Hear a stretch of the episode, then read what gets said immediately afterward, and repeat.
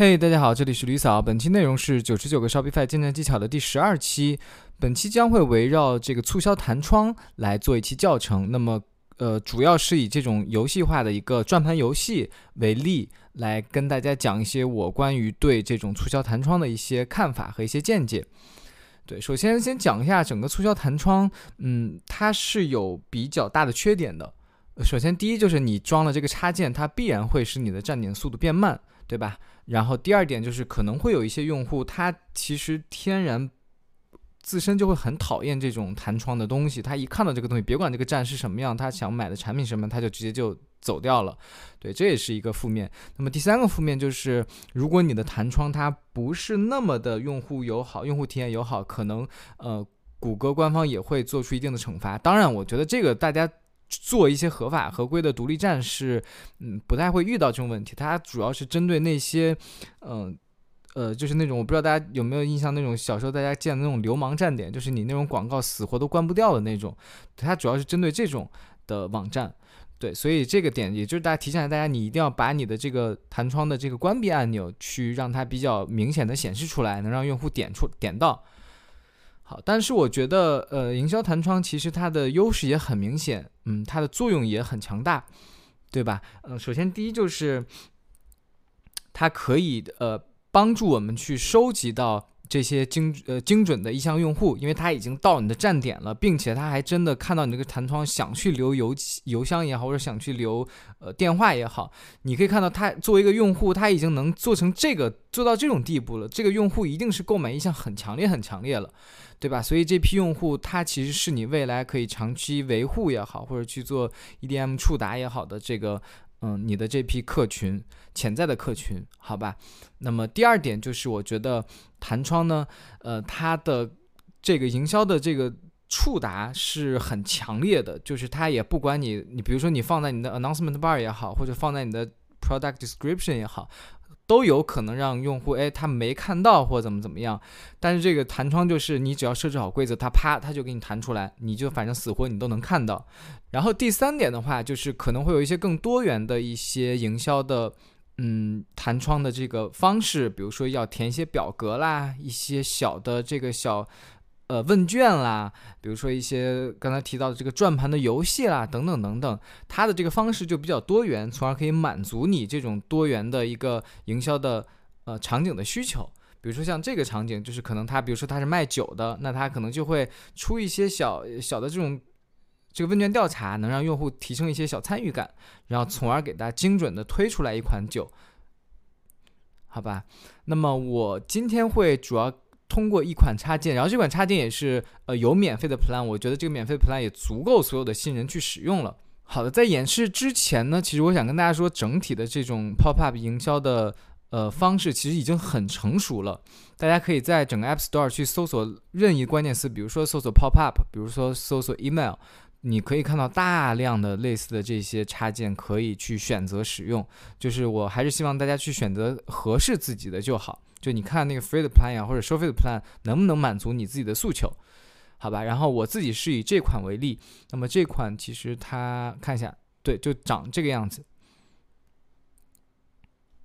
有免费的计划，可能一个月能让你有一万五千的这个呃呃这个这个这个这个叫做什么？叫做曝光。对我来说是完完全全的足够，我每天也就最多两百个用户的到访。OK，那我们话不多说，直接进入这个插件的页面。呃，前面的这个如何去呃创建一个什么这个 campaign，我就不去做赘述了，它真的就是很无脑化。我重点就去给大家讲一下如何去设计一个转盘式的营销弹窗，尤其是在这个插件之下，好吧？那当我们进入到这个营销弹窗的主设计页面之后，嗯，会有这几个板块。首先最左，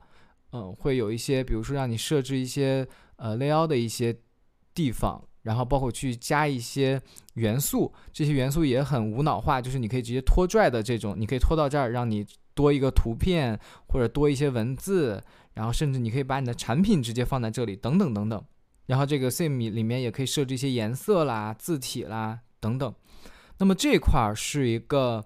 嗯视窗，也就是算是一个用户路径的一样。一样的一个一个体现，就是用户到底在什么样的地方看到什么样的画面。比如说 main page 就是呃用户一打开就能看到这里。那么第二个，比如说 Thank you 的这个 page，就是有可能就是哎输入完以后 spin the wheel 以后，然后他就给他的第二页就是这个东西，然后把 coupon code 就会展现出来。那这 teaser 就是就是这里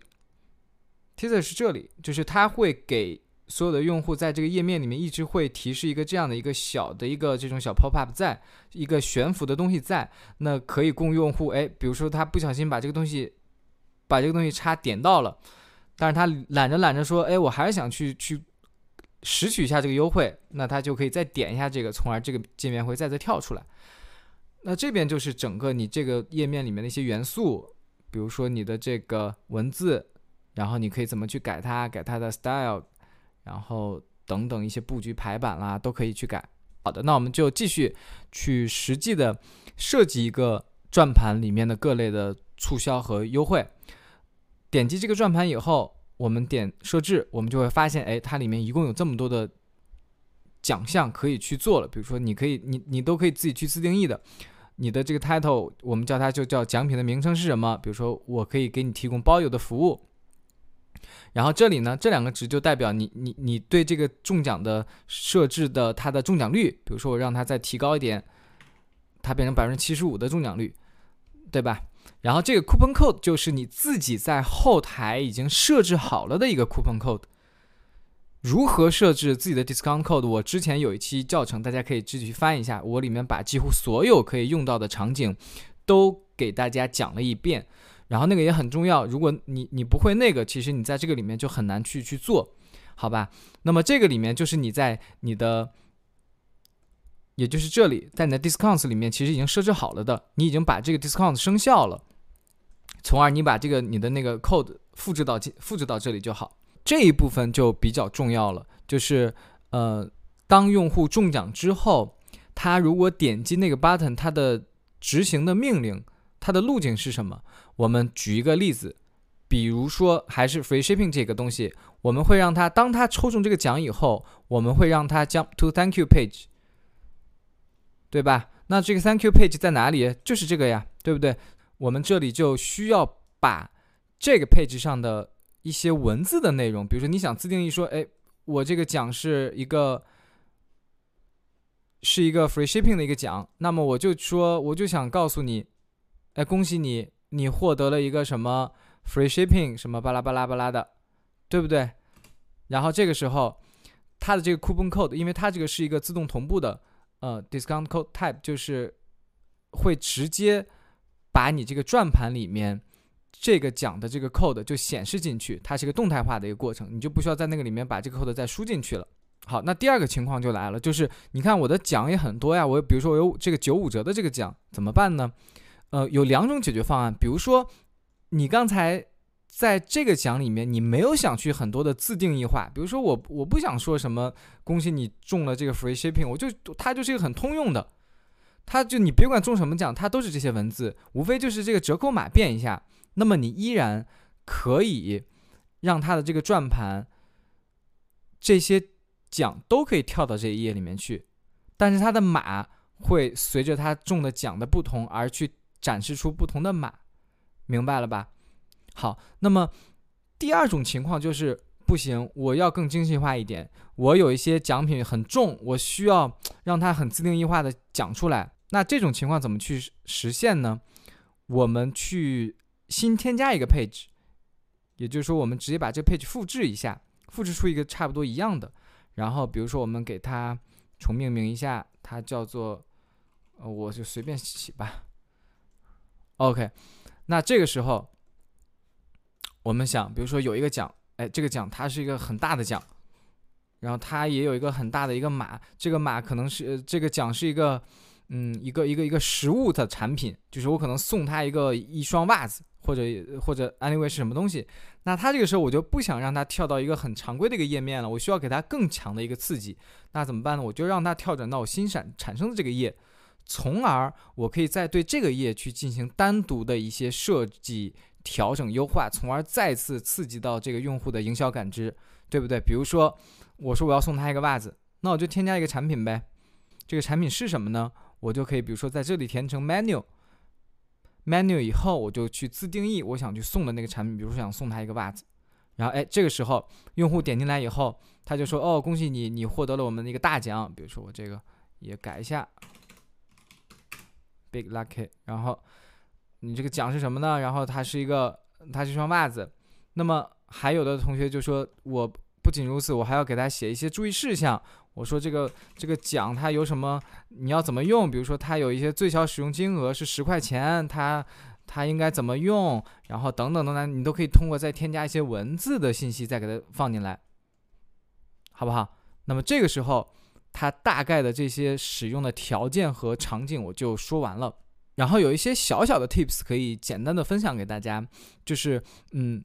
尤其是做自发货的。那么给予你的这个运营的空间就会很强。那我举个例子，比如说我刚才举的这个送袜子这个例子，你看送的这个袜子，它可能感觉客单价也没有很高，但是你其实通过你的品类，你自己研究，你可以去选一些赠品，这些赠品是看起来客单价很高，而且这个产品的确在你的官网的售卖也挺贵的。当然，你上传的这个产品，其实某种意义上你自己已经想好了，我这个产品其实没想着去卖，我就是单纯就是把它当成一个我营销的一个。一个赠品来去上架的，所以你会把它这个定价会定的有一点点高，比如说二三十美金，对吧？然后这个且这个产品它的确看起来也值这么多钱，那么这个用户他得到这个赠品的时候，就会哎有一点点心动了。我靠，我一下子抽中一个这么贵的一个奖品，我我我还是买一下吧。大家懂我这个意思吧？其实有可能这个奖品你实际的成本，它要比你一个九折券还要低。当我们整体把这个插件设置完成以后，我们就保存退出，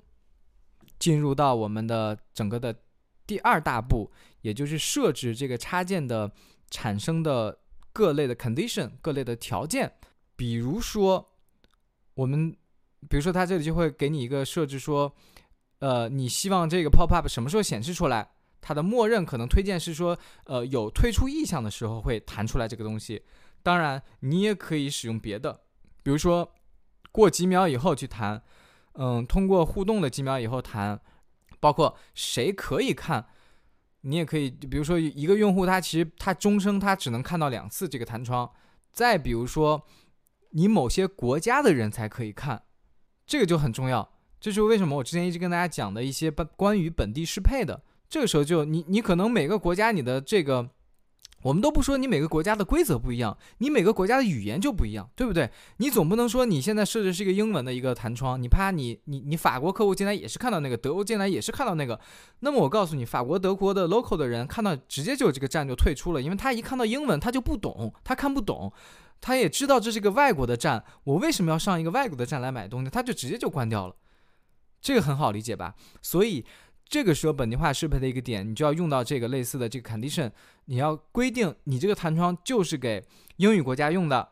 对吧？我们这里就可以显示，把所有的澳大利亚、美国、英国全都展示出来。那么你可能要再去设置一个新的 campaign，你要设置一个专门的法国的 campaign，然后这里的国家显示你就只给法国国家显示出来。OK，这一步结束之后，我们保存，其实整体就。差不多了，我们就可以进行这个去激活它，然后它就可以正常的出现了。在第三步的时候，我需要和大家去聊一下。哎，刚才其实有聊到说，比如说你你你前面收藏了这个呃这个收集到了这个客户的 email，对吧？因为它只有输入了 email 以后，它才可以转这个转盘。包括你别的形式在这个插件里面，你都需要输入 email 去订阅。那你订阅以后收集到的用户，其实它的信息列表在这里。在 audience 这里，你把这些 audience 里面的这个数据导出来，然后再导到那些，呃，那那那些那个 EDM 的插件里面去，再去发你的营销插件，呃，营销的，呃，这个期单挽回的一些一些邮件等等等等。好的，那么本期内容呢就讲到这里，希望大家关注吕嫂，专注贝哥，拜拜。